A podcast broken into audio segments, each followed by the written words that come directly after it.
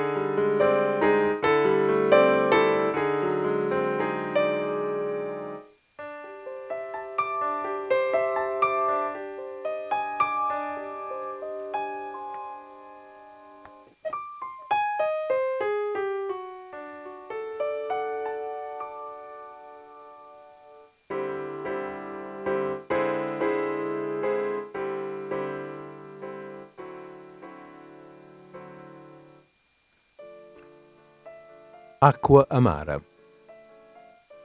Poca gente quella mattina nel parco attorno alle terme. La stagione balneare era ormai per finire.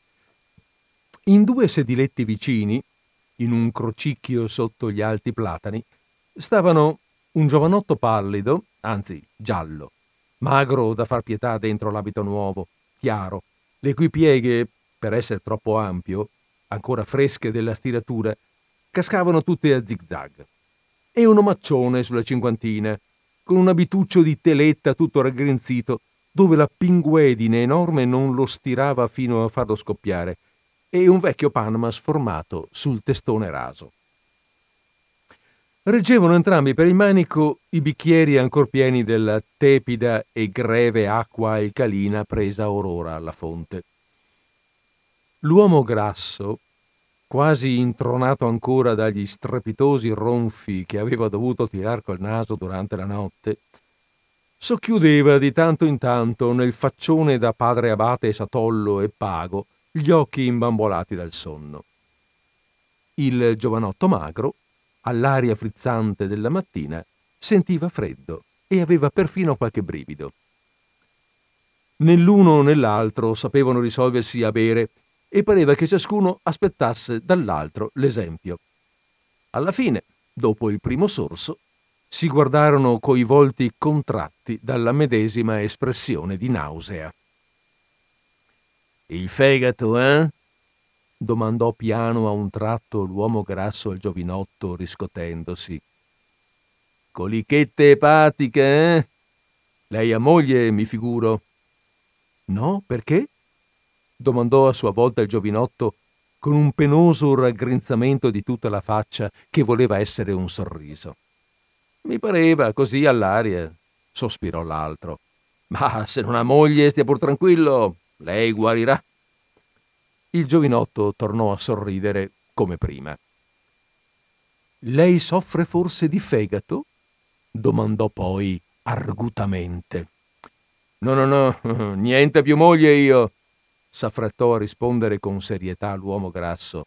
Soffrivo di fegato, ma grazie a Dio mi sono liberato della moglie, son guarito. Vengo qua da 13 anni ormai per atto di gratitudine. Scusi, quando è arrivato lei?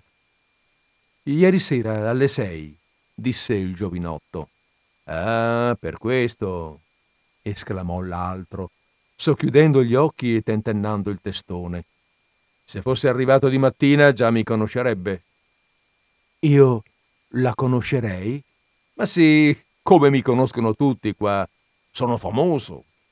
Guardi, alla piazza dell'Arena, in tutti gli alberghi, in tutte le pensioni, al circolo, al caffè da pedoca, in farmacia, da 13 anni a questa parte, stagione per stagione, non si parla che di me. Eh, io lo so e ne godo e ci vengo apposta. Dove è sceso lei? Da Rory? Bravo.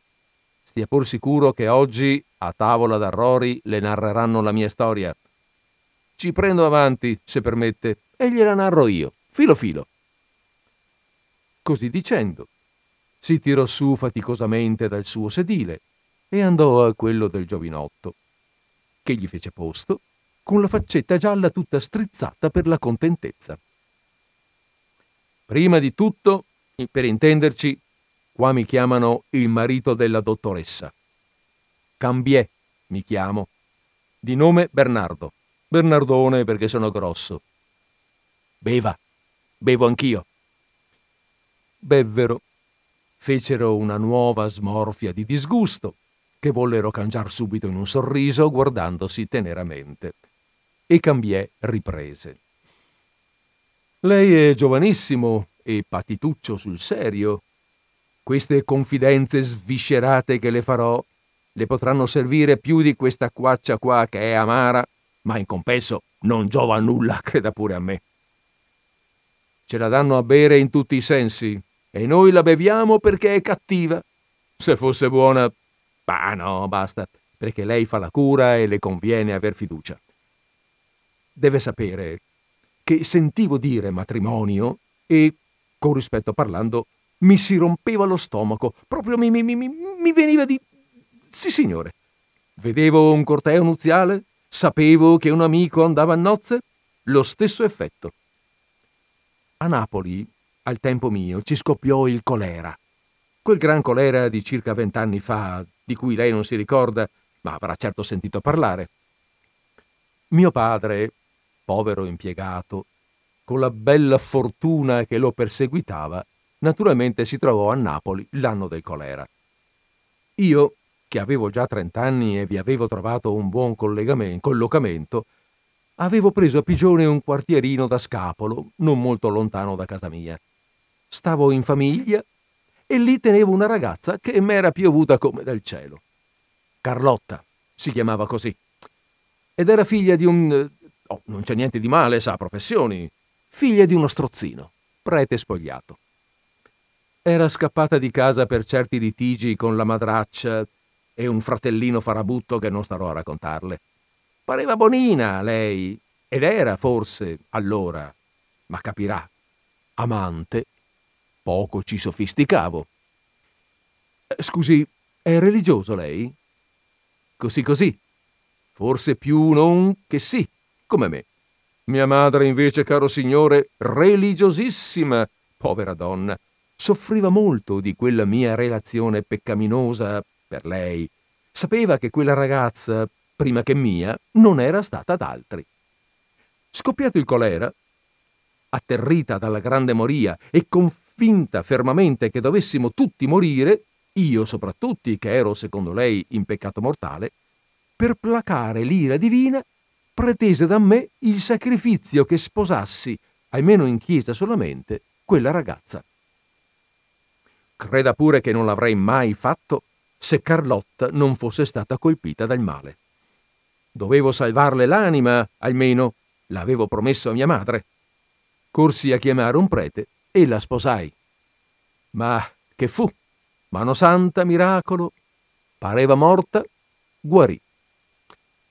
Mia madre, per spirito di carità, anzi di sacrificio, nonostante la tremarella, aveva voluto assistere alla cerimonia e poi rimanere lì, presso al letto della colpita. Sembrava che il Corera fosse venuto a Napoli per me, per castigare me dal peccato mortale e che dovesse pagare con la guarigione di Carlotta. Tanto impegno e tanto zelo mise mia madre a curarla. Appena l'ebbe salvata, vedendo che lì, in quel quartierino, mancavano per la convalescente tutti i comodi, volle anche portarsela a casa, nonostante la mia opposizione. Capirà bene che, entrata, Carlotta non ne uscì se non mia sposa legittima di lì a poco, appena cessata la moria. E, e ribeviamo, caro signore,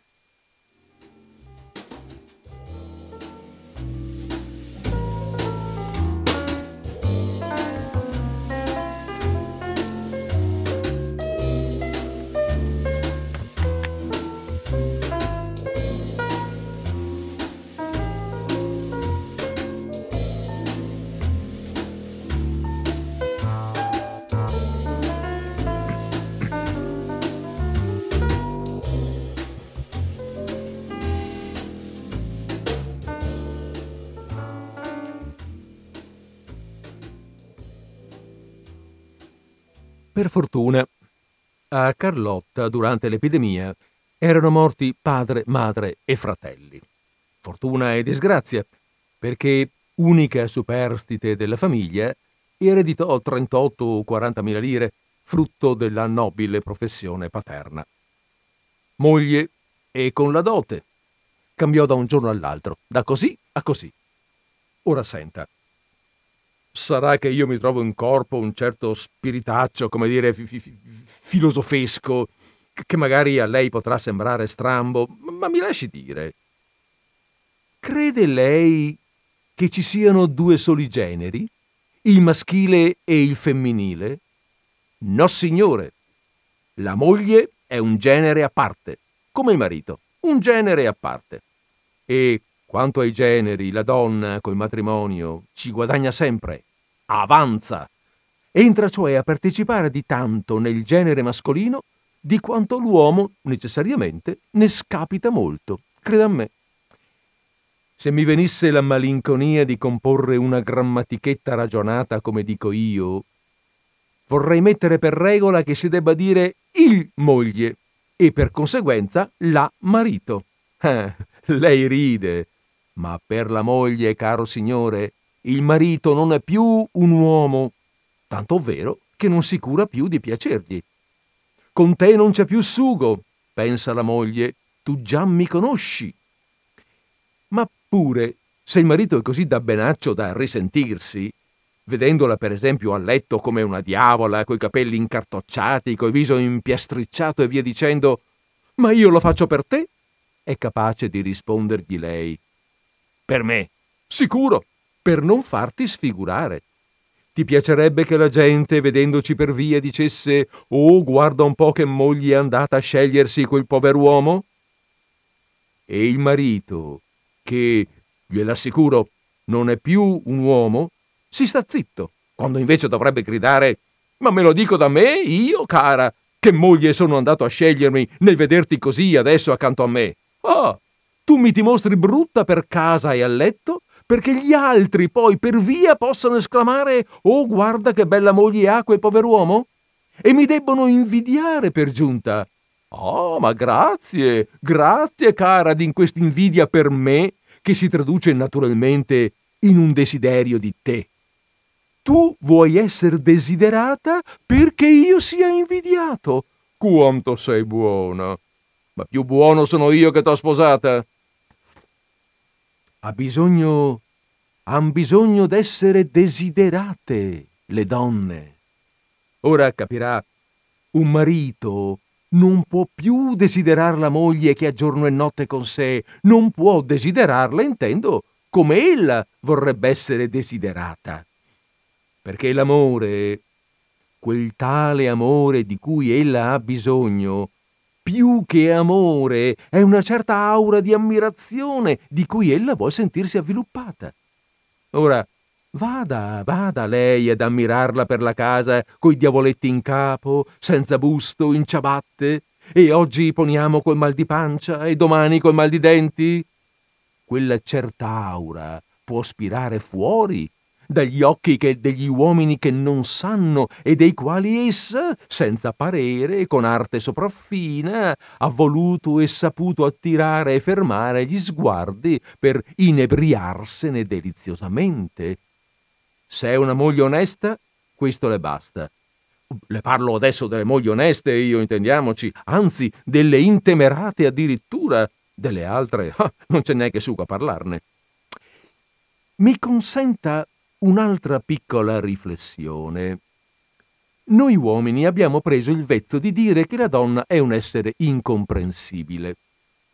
Signor mio, la donna invece è tal quale come noi, ma non può né mostrarlo né dirlo, perché sa prima di tutto che la società non glielo consente, recando a colpa di lei quel che invece reputa naturale per l'uomo e poi perché sa che non farebbe piacere agli uomini se lo mostrasse e lo dicesse.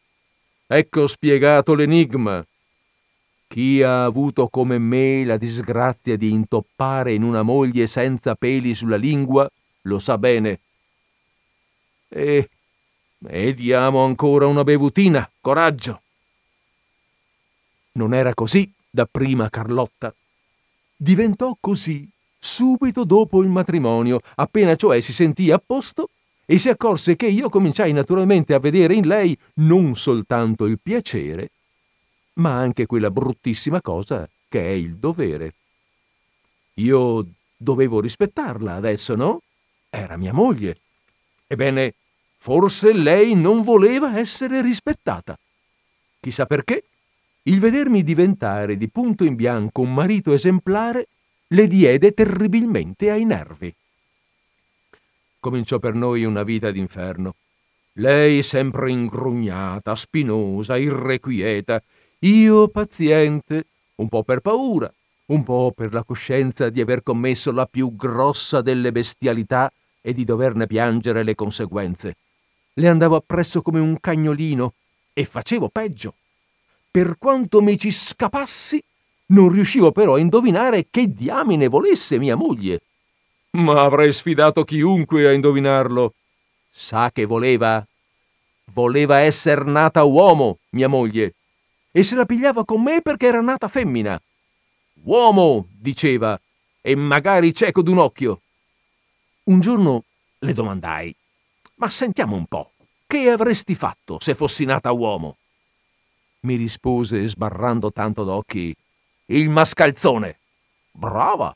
E niente moglie, sai, niente, non l'avrei presa. Oh, grazie, cara. Oh, puoi esserne più che sicuro. E, e ti saresti spassato.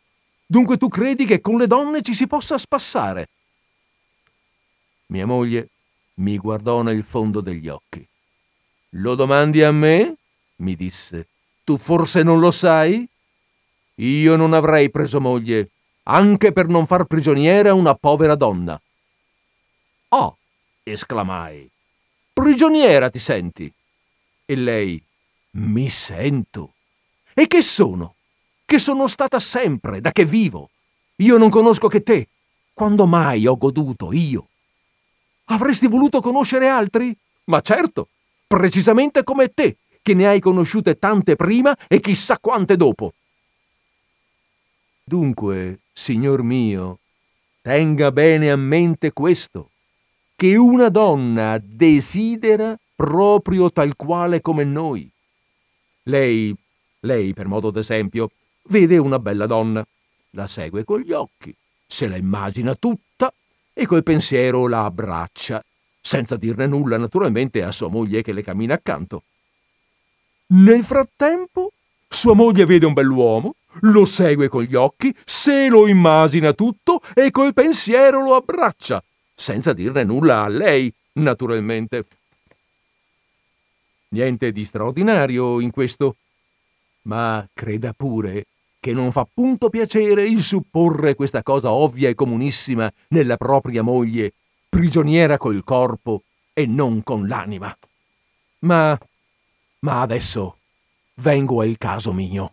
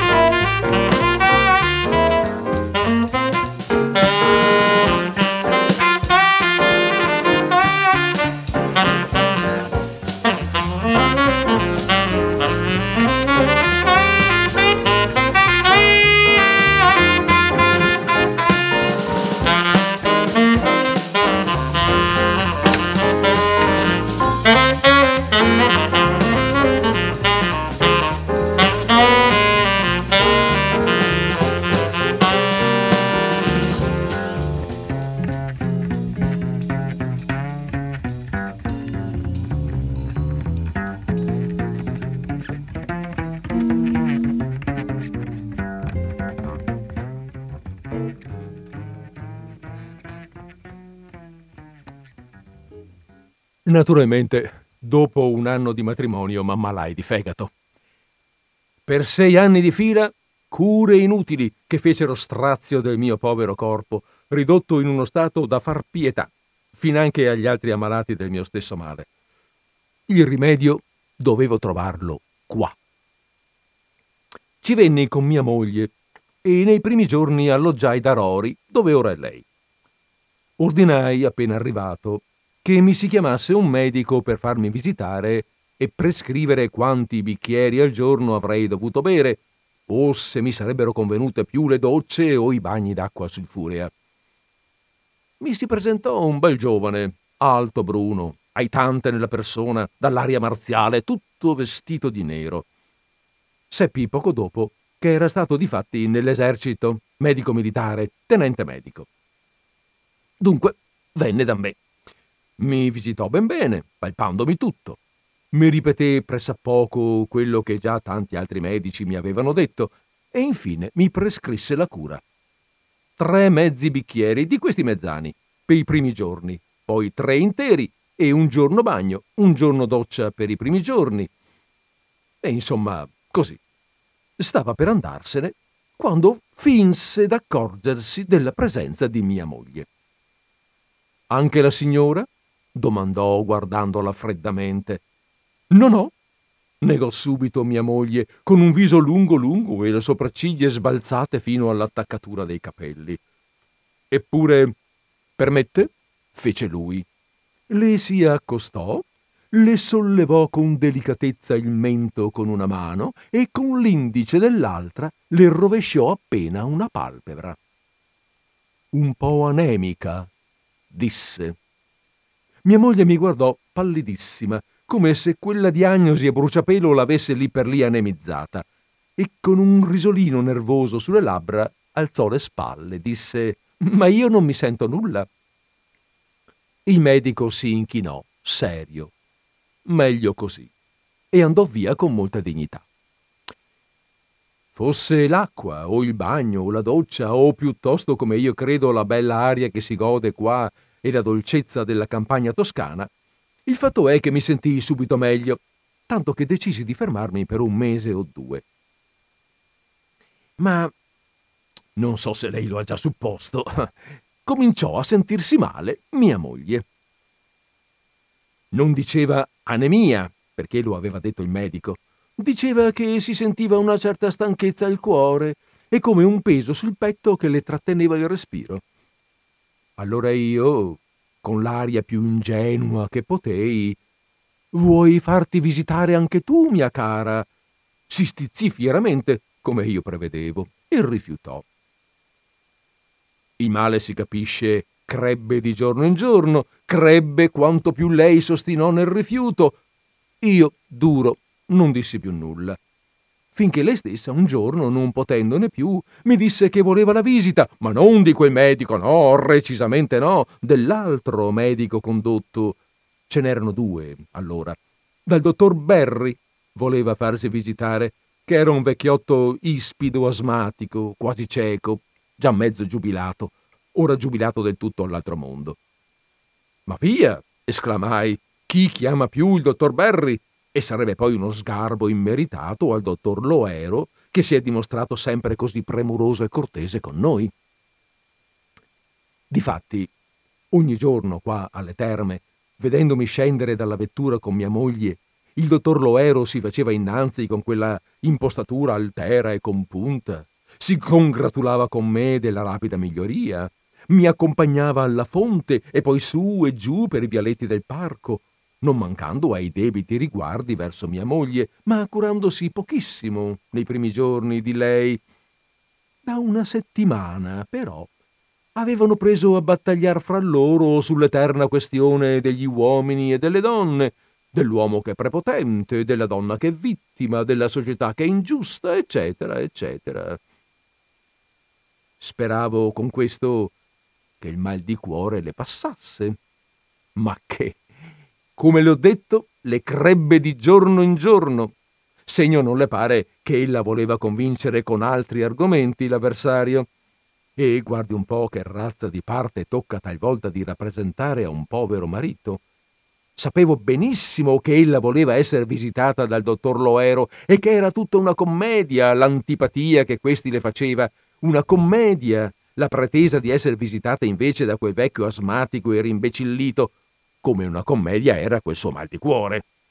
Eppure dovetti fingere di credere sul serio a tutte e tre le cose e sudare una camicia per indurla a fare quello che lei in fondo desiderava. Caro signore, quando mia moglie, senza busto si intende, si stese sul letto e lui, il dottore, la guardò negli occhi nel chinarsi per posarle l'occhio sulla mammella, io la vidi quasi mancare, quasi disfarsi.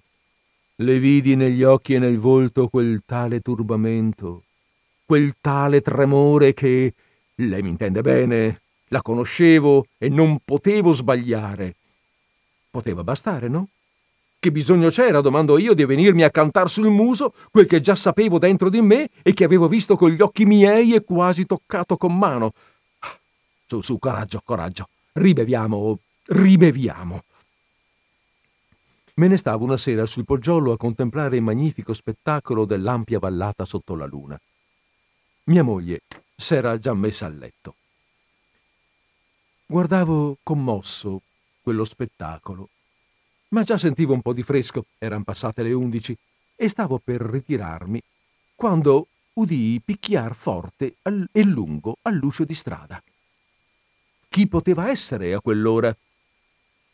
Il dottor Loero in uno stato, signor mio, da far compassione financo alle pietre. Ubriaco fradicio.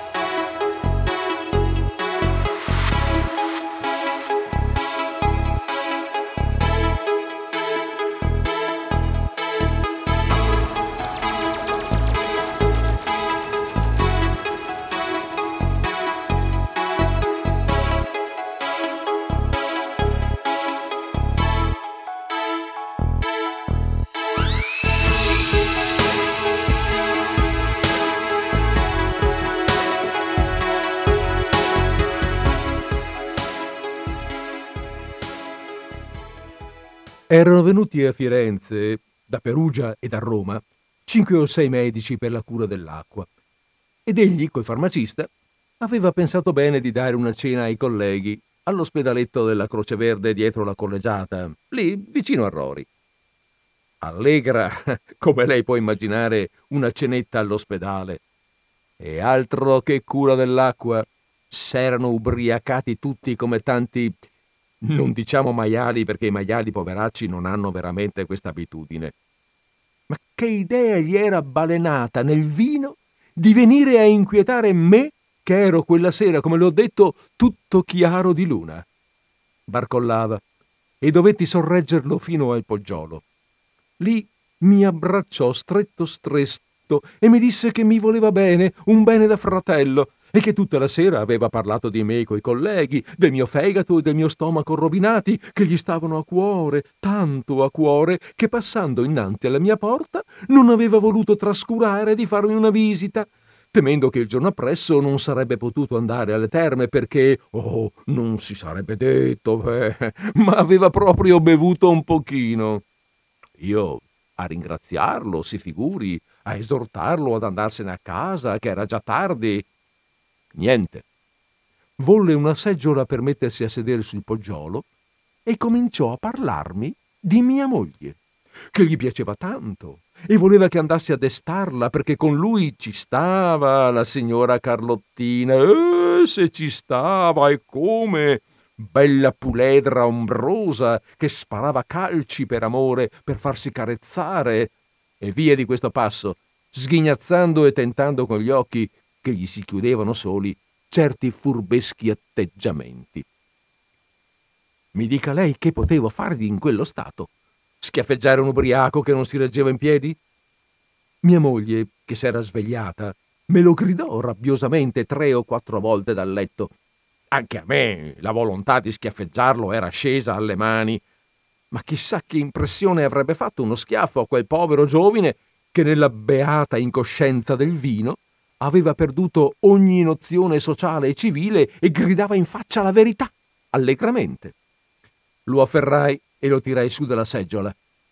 Una certa scrollatina non potei fare a meno di dargliela, ma fu lì lì per cascare e dovetti avere cura del suo stato fino alla porta. Là, eh beh, là, sì, gli diedi un piccolo spintone e lo mandai a ruzzolare per la strada. Quando entrai in camera da letto, trovai mia moglie con un diavolo per capello, frenetica addirittura.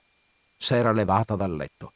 Mi assaltò con ingiurie sanguinose mi disse che se fossi stato un altro uomo avrei dovuto pestarmi sotto i piedi quel mascalzone e poi buttarlo dal poggiolo, che ero un uomo di cartapesta, senza sangue nelle vene, senza rossore in faccia, incapace di difendere la rispettabilità della moglie e capacissimo invece di far tanto di cappello al primo venuto che...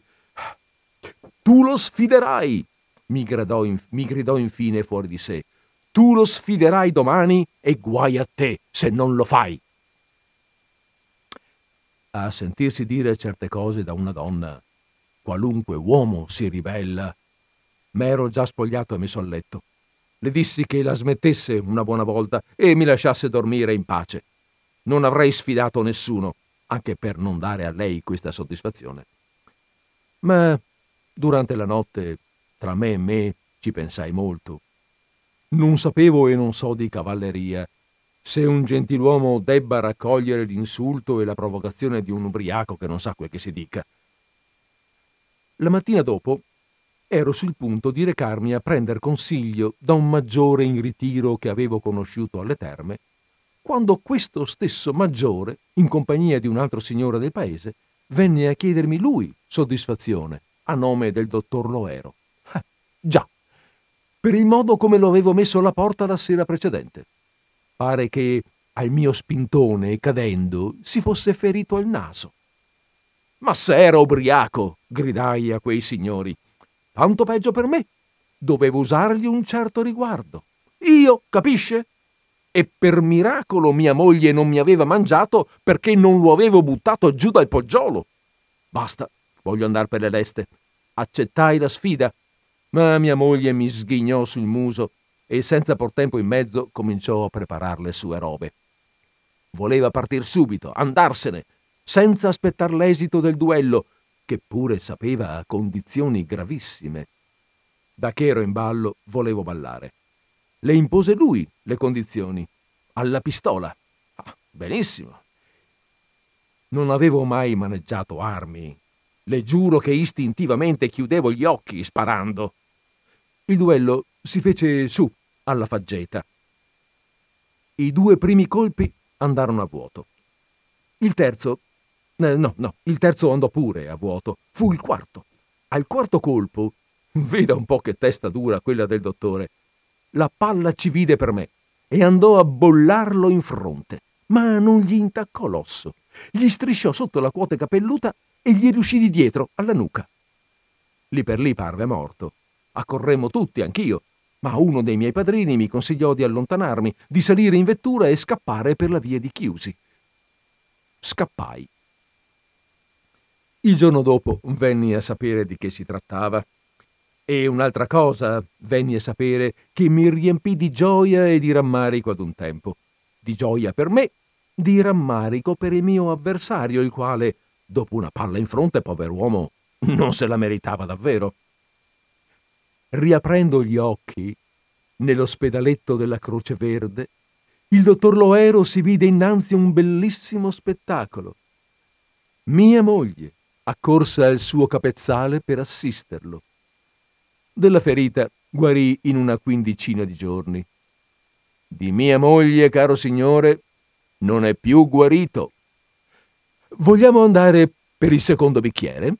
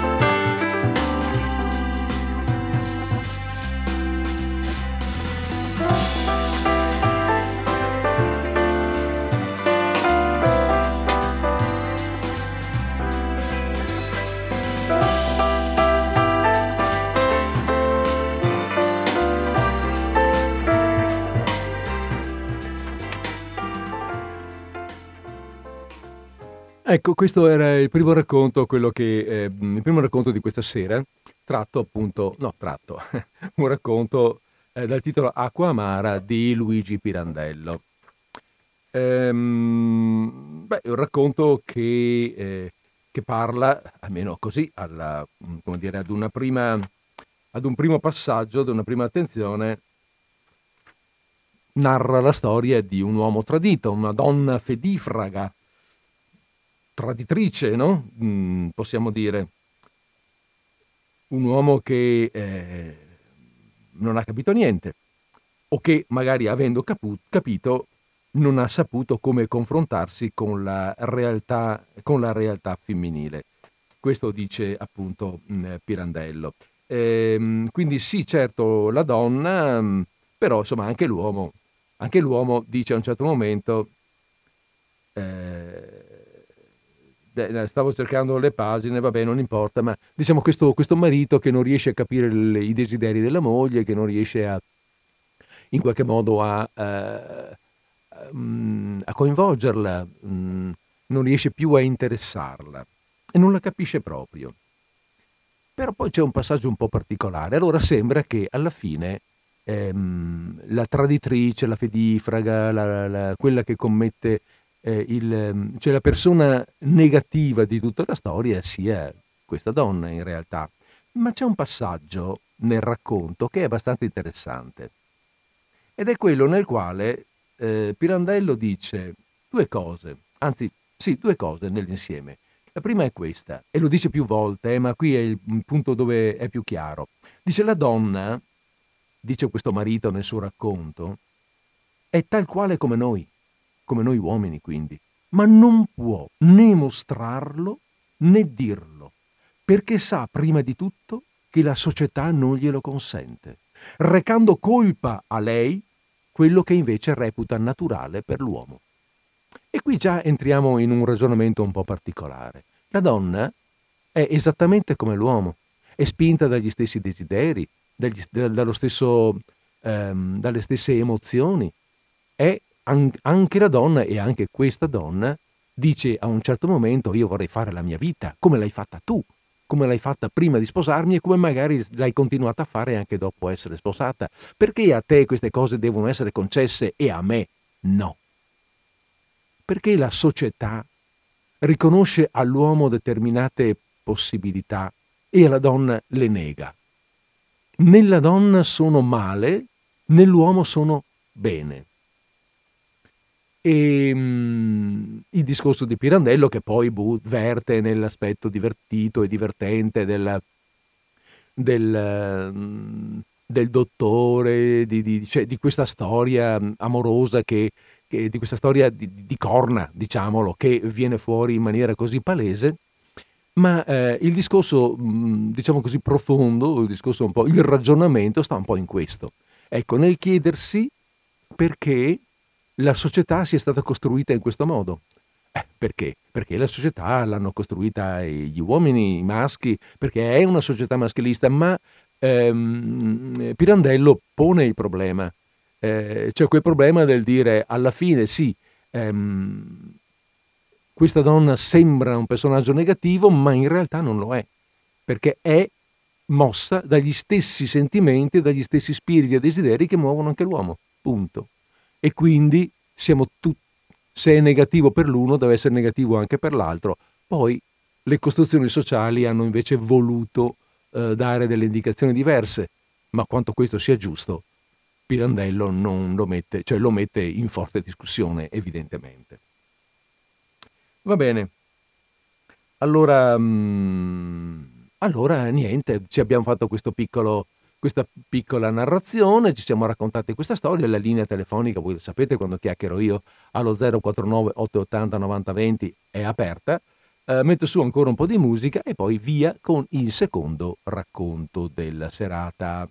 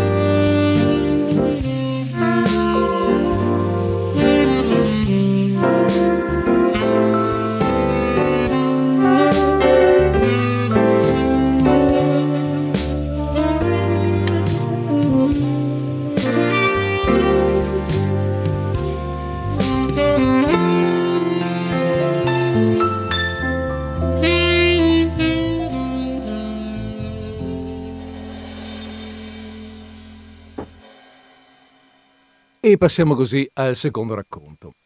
Secondo racconto che si intitola La fedeltà del cane.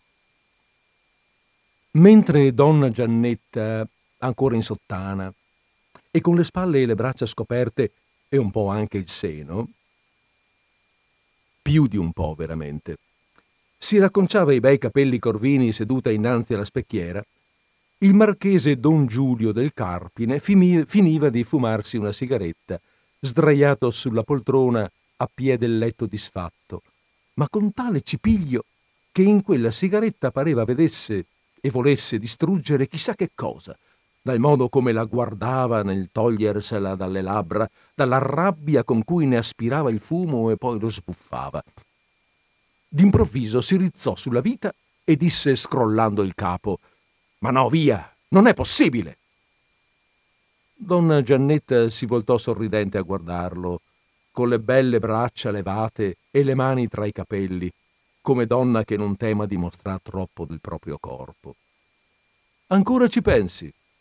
Perché non c'è logica, scattò egli alzandosi stizzito. Tra me e, coso, e Lulù, via, non tocca dirlo a me. Donna Giannetta chinò il capo da una parte e stette così a osservar don Giulio di sotto il braccio, come per farne una perizia disinteressata prima di emettere un giudizio. Poi, comicamente, quasi che la coscienza proprio non le permettesse di concedere senza qualche riserva, sospirò. Eh, secondo. Ma che secondo? Fai piacere. Secondo, caro mio, secondo, secondo, ripeté allora senz'altro donna Giannetta. Dal Carpine scrollò le spalle e si mosse per la camera. Quando aveva la barba era veramente un bell'uomo, alto di statura, ferrigno, ma ora tutto raso per obbedire alla moda, con quel mento troppo piccolo e quel naso troppo grosso. Dire che fosse bello, via, non si poteva più dire, soprattutto perché pareva che lui lo pretendesse, anche così con la barba rasa, anzi, appunto perché se l'era rasa. La gelosia, del resto, sentenziò, non dipende tanto dalla poca stima che l'uomo ha della donna o viceversa, quanto dalla poca stima che abbiamo di noi stessi. E allora... Ma guardandosi per caso le unghie perdette il filo del discorso e fissò donna Giannetta come se avesse parlato lei e non lui. Donna Giannetta, che se ne stava ancora alla specchiera con le spalle voltate, la vide, lo vide nello specchio e con una mossetta degli occhi gli domandò E allora? Che cosa? Ma sì, è proprio questo nasce da questo, rispose lui con rabbia, da questa poca stima di noi che ci fa credere, o meglio temere, di non bastare a riempire il cuore o la mente, a soddisfare i gusti o i capricci di chi amiamo, ecco. Ah, fece allora lei con un respiro di sollievo, e tu non l'hai di te. Che cosa? Codesta poca stima che dici? Non l'ho, non l'ho, non l'ho, se mi paragono con, con, con, con coso, con Lulù, ecco. Oh, povero Lulù mio! esclamò allora donna Giannetta rompendo in una sua abituale risatina, che era come una cascatella gorgogliante. Ma tua moglie? domandò poi. Bisognerebbe ora vedere che stima ha di te tua moglie. Oh, senti, s'affrettò a risponderle don Giulio infiammato. Non posso in nessun modo crederla capace di preferirmi. Coso? Ma non c'è logica, non c'è logica. Mia moglie sarà. sarà come tu vuoi, ma è intelligente. Di noi, che io sappia, non sospetta. Perché lo farebbe? E con Lulù poi. Donna Giannetta, finito di acconciarsi i capelli, si levò dalla specchiera. Tu, insomma, disse, difendi la logica. La tua, però. Prendimi il copribusto di là. Eccosi codesto, grazie non la logica di tua moglie, caro mio. Come ragionerà Livia?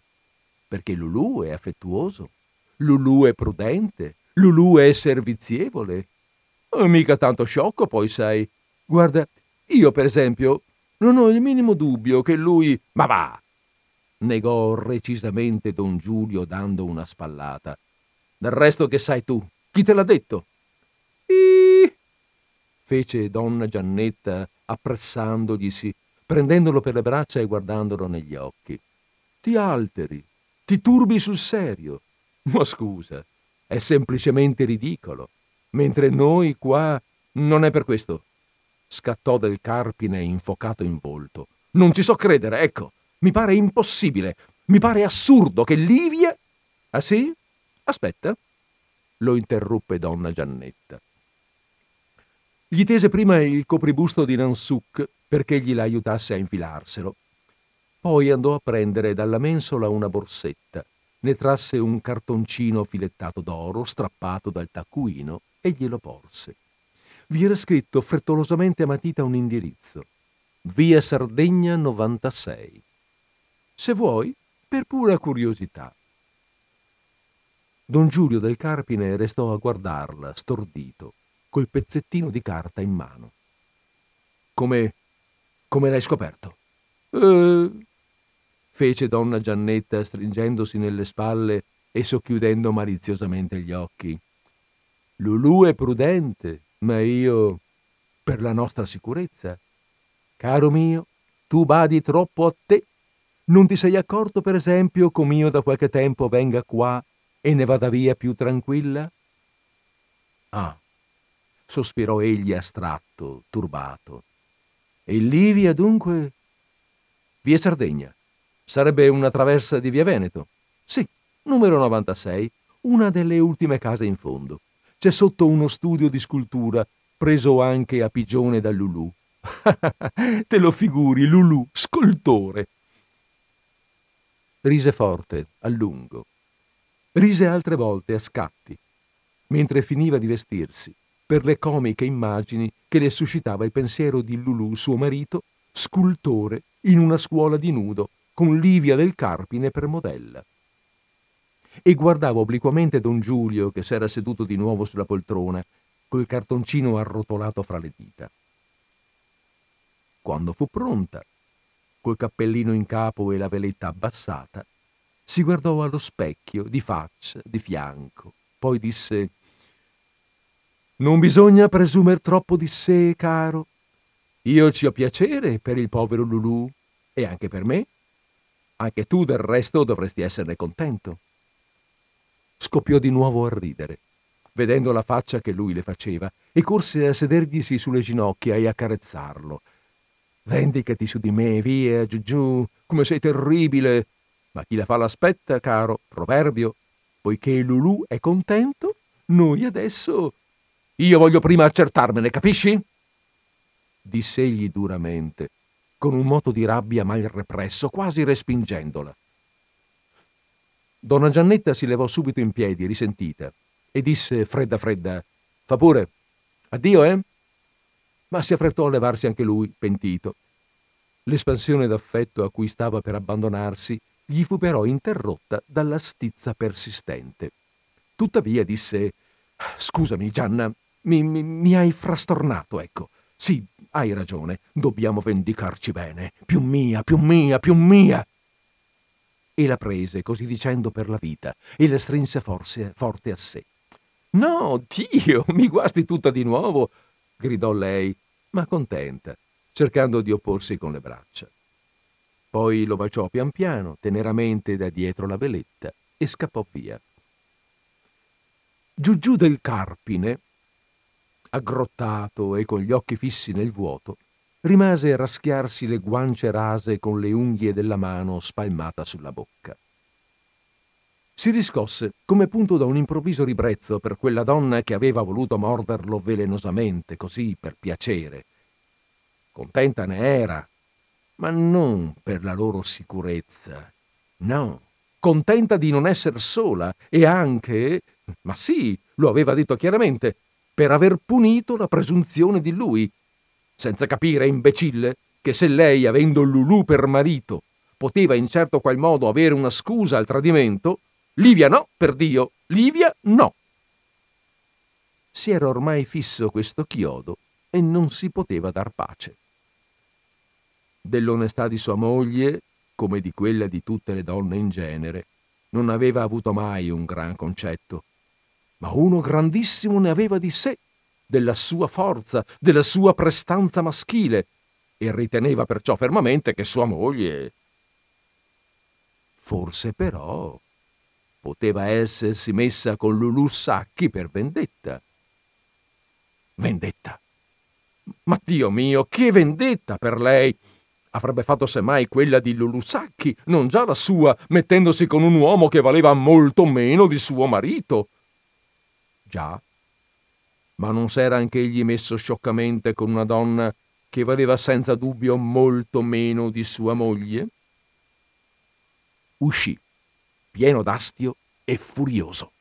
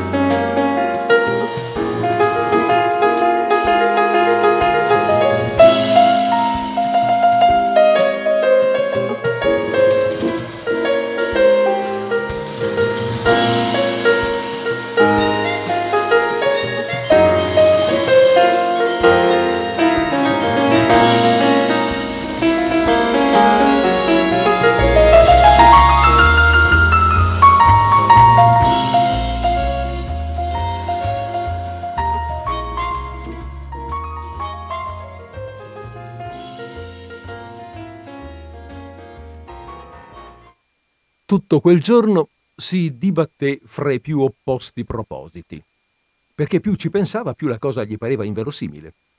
In sei anni di matrimonio aveva sperimentato sua moglie, se non al tutto insensibile, certo non molto proclive all'amore.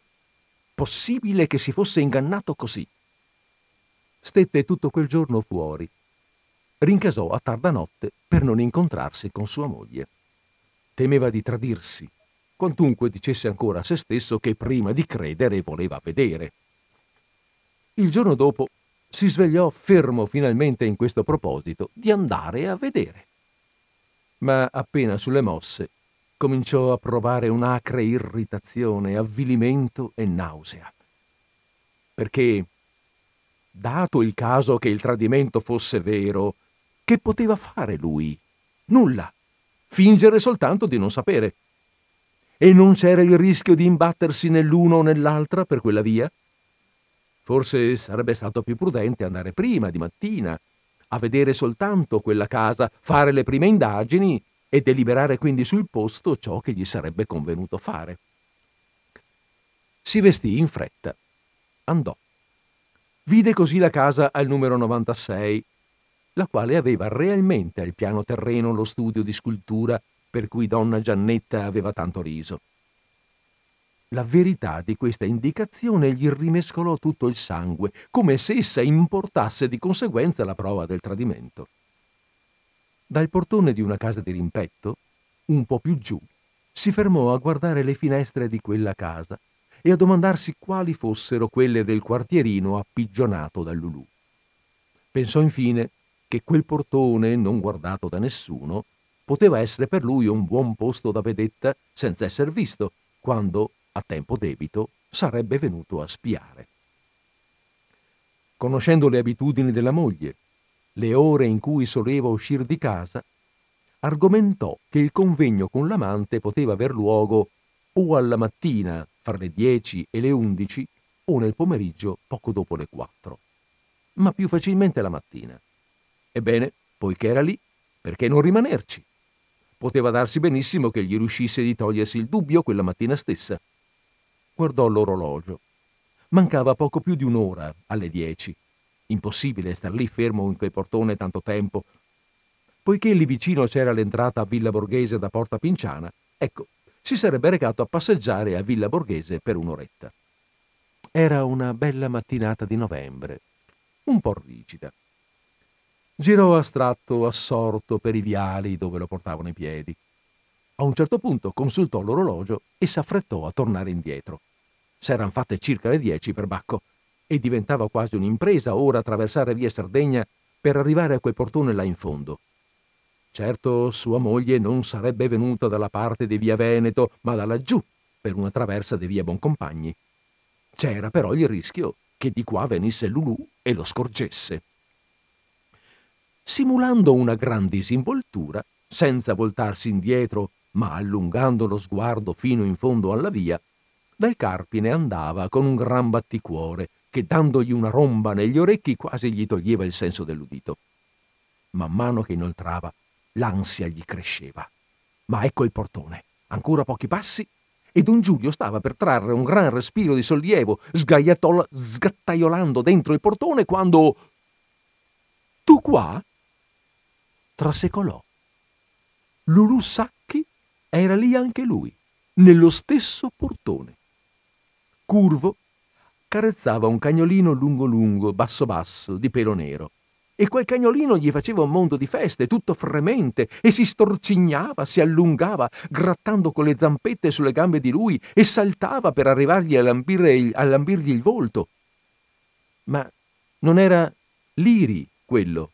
Ah sì, Liri, il cagnolino di sua moglie. Lulù era pallido, alterato dalla commozione. Aveva gli occhi pieni di lacrime. Evidentemente per le feste che gli faceva il cagnolino, quella bestiolina buona, quella bestiolina cara che lo conosceva bene e che gli era fedele. Ah, esso sì, esso sì, non come quella sua padronaccia, donna indegna, donna vile, sì, sì, buon Liri, anche vile, vile, perché una donna che si porta nel quartierino pagato dal proprio amante, un altro amante, il quale deve essere per forza un miserabile, un farabutto, un mascalzone, questa donna, o oh buon Liri, è vile, vile, vile. Così diceva fra sé Lulù Sacchi, carezzando il cagnolino e piangendo dall'onta e dal dolore, prima che Giulio del Carpine entrasse nel portone dove anche lui era venuto ad appostarsi. La presenza del cagnolino lì, in quella strada, aveva dato la prova a Lulù Sacchi che il tradimento era vero. Era vero. Anche lui non aveva voluto crederci, ma con più ragione lui, perché veramente una tale indegnità passava la parte.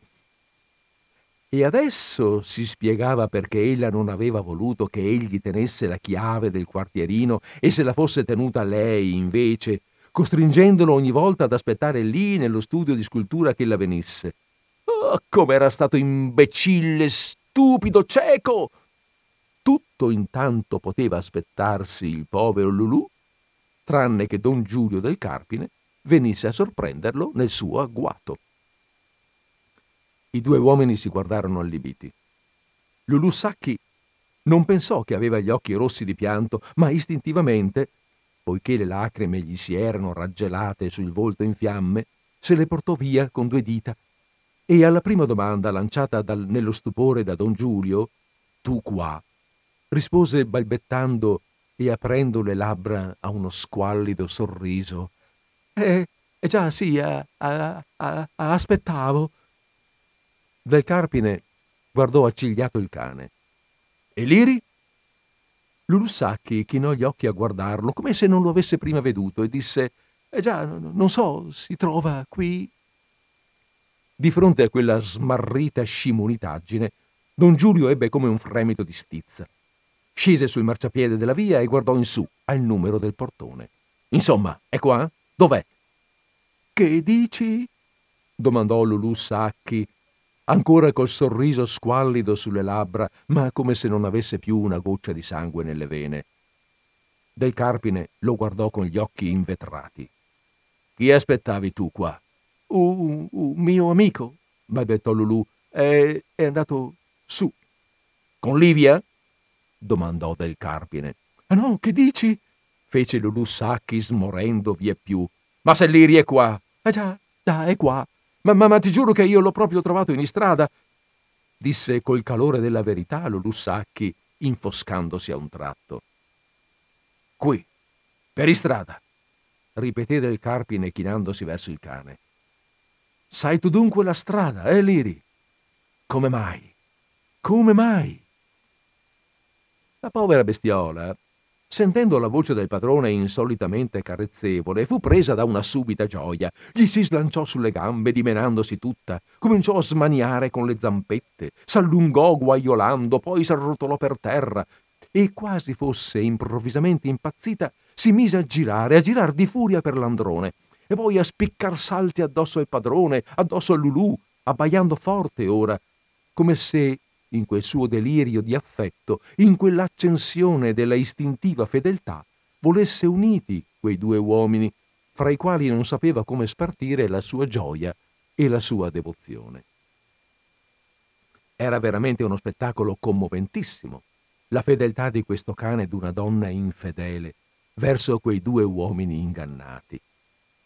L'uno e l'altro, ora, per sottrarsi al penosissimo imbarazzo in cui si trovavano così di fronte, si compiacevano molto della festa frenetica ch'esso faceva loro e presero ad aizzarlo con la voce, col frullo delle dita. Qua Liri, povero Liri, ridendo tutti e due convulsamente.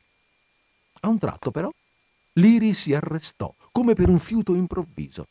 Andò sulla soglia del portone, vi si acculò un po', sospeso, inquieto, guardando nella via, con le due orecchie tese e la testina piegata da una parte, quindi spiccò la corsa precipitosamente.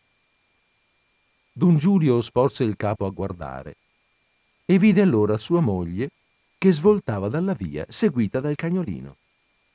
Ma sentì afferrarsi per un braccio da Lulussacchi, il quale, pallido, stravolto, fremente, gli disse Aspetta, lasciami vedere con chi. Come? fece don Giulio, restando ma Lulusacchi non ragionava più. Lo strappò indietro, ripetendo Lasciami vedere, ti dico, sta zitto. Vide Liri, che s'era fermato all'angolo della via, perplesso, come tenuto tra due, guardando verso il portone, in attesa. Poco dopo, dalla porta segnata col numero 96, uscì un giovanattone sui vent'anni, tronfio, infocato in volto, con un paio di baffoni in su, inverosimili. Il Toti! esclamò allora Lulù Sacchi con un ghigno orribile che gli contraeva tutto il volto. E senza lasciare il braccio di don Giulio aggiunsi Il Toti, capisci? Un ragazzaccio, uno studentello, capisci che fa tua moglie? Ma gliel'accomodo io adesso, lasciami fare. Hai visto? E ora basta, Giulio, basta per tutti, sai? E scappò via, sulle furie. Don Giulio del Carpine rimase come intronato. E che? Due, dunque. Lulù messo da parte, oltrepassato. Lì un altro, nello stesso quartierino, un giovinastro, sua moglie. E come mai Lulù? Dunque, dunque stava ad aspettare anche lui. E quel cagnolino smarrito lì in mezzo alla via, confuso e sfido tra tanti, e aveva fatto le feste anche a lui. Ah, carino, carino, carino.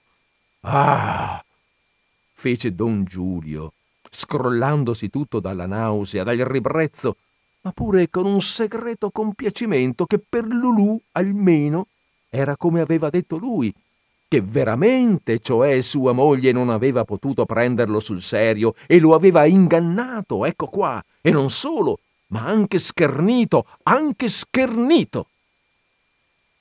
Cavò il fazzoletto e ci stropicciò le mani che la bestiola devota gli aveva lambite. Se le stropicciò forte forte forte, fino quasi a levarsi la pelle. Ma ad un tratto se lo vide accanto, chiotto chiotto, con le orecchie basse la coda tra le gambe, quel povero Liri, che si era provato a seguir prima la padrona, poi il Toti, poi Lulù, e che ora infine aveva preso a seguir lui. Don Giulio fu assalito da una rabbia furibonda. Gli parve oscenamente scandalosa la fedeltà di quella brutta bestiola e le allungò anche lui un violentissimo calcio. Va via!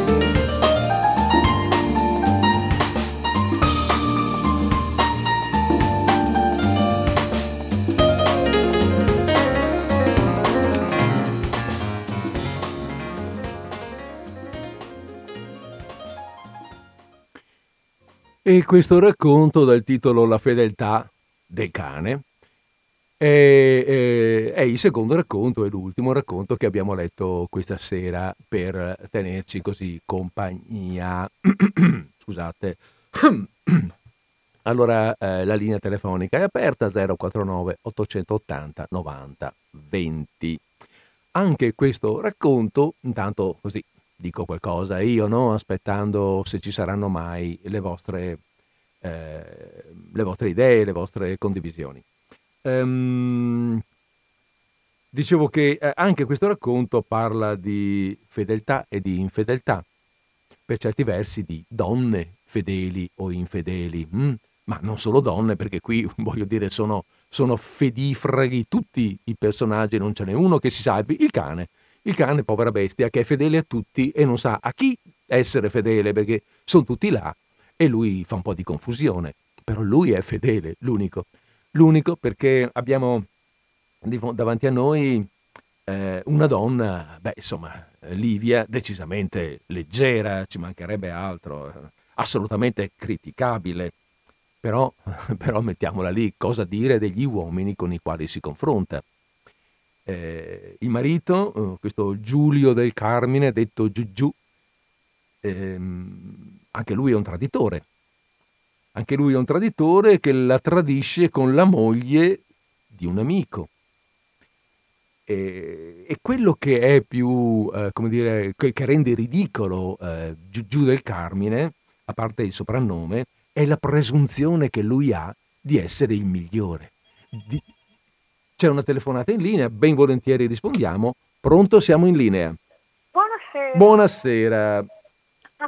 Io sono Luisa. Eh, solo Pirandello può arrivare a tanto. a questa confusione di personaggi, eh? eh assolutamente. Spassosa. Mm, bene. Eh? Eh beh sì, dai, eh, alla eh, fine sono queste, queste, non hanno tanti, come dire, sottointesi, sono divertenti e basta, ecco, un po' sono per... divertenti, ma forse rispecchiano anche un po' la società di quel tempo. Non dimentichiamoci che vivevano di rendita. Ah, questi... gente che non aveva niente da fare dalla mattina alla sera. Eh. Questi personaggi qua, certo, questa è tutta gente, eh. sì, sì. Qua. Erano nobili. Pirandello, Pirandello ha, eh, mette, mette in, in, in, racconto tutta la società dei suoi tempi, però questi sono personaggi dell'alta borghesia, diciamo, no? Eh, eh, eh, ma come mm. viveva questa gente qua? Sulla pelle degli altri che crepavano di fame. Ah, beh. Quindi... Questi vivono di, vivono di, queste cose qui, di queste cose ah. che si raccontano.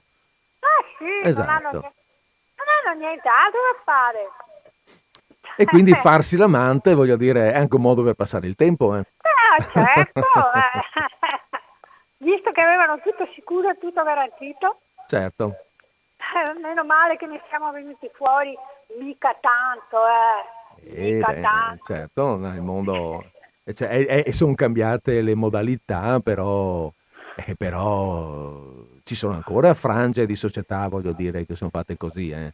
Sì, come no. Perché... Sì, sì. E, e, hanno solo quello da fare, ci sono come ancora purtroppo. È che, sì, magari adesso abbiamo un minimo di benessere per tutti, nel nostro mondo, perché poi è meglio che non allarghiamo il discorso. Sì, no, per carità, adesso non facciamo discorso. no, non rendiamo, non rendiamo troppo, troppo, elucubrato un racconto che magari non, non, non, vuole neanche esserlo, ecco. No, è divertente esatto. proprio. Grazie, Va bene. buonasera, grazie. Grazie, grazie. Buona serata.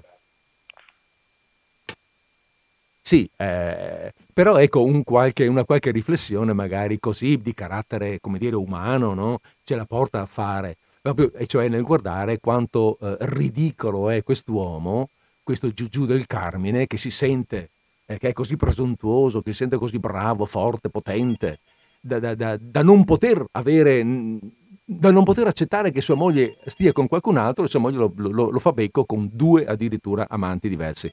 C'è una telefonata in linea? Pronti, siamo in linea? Sì, buongiorno, eh, ciao, sono Maria Grazia, chiamo da Sarmide. Buongiorno Maria Grazia.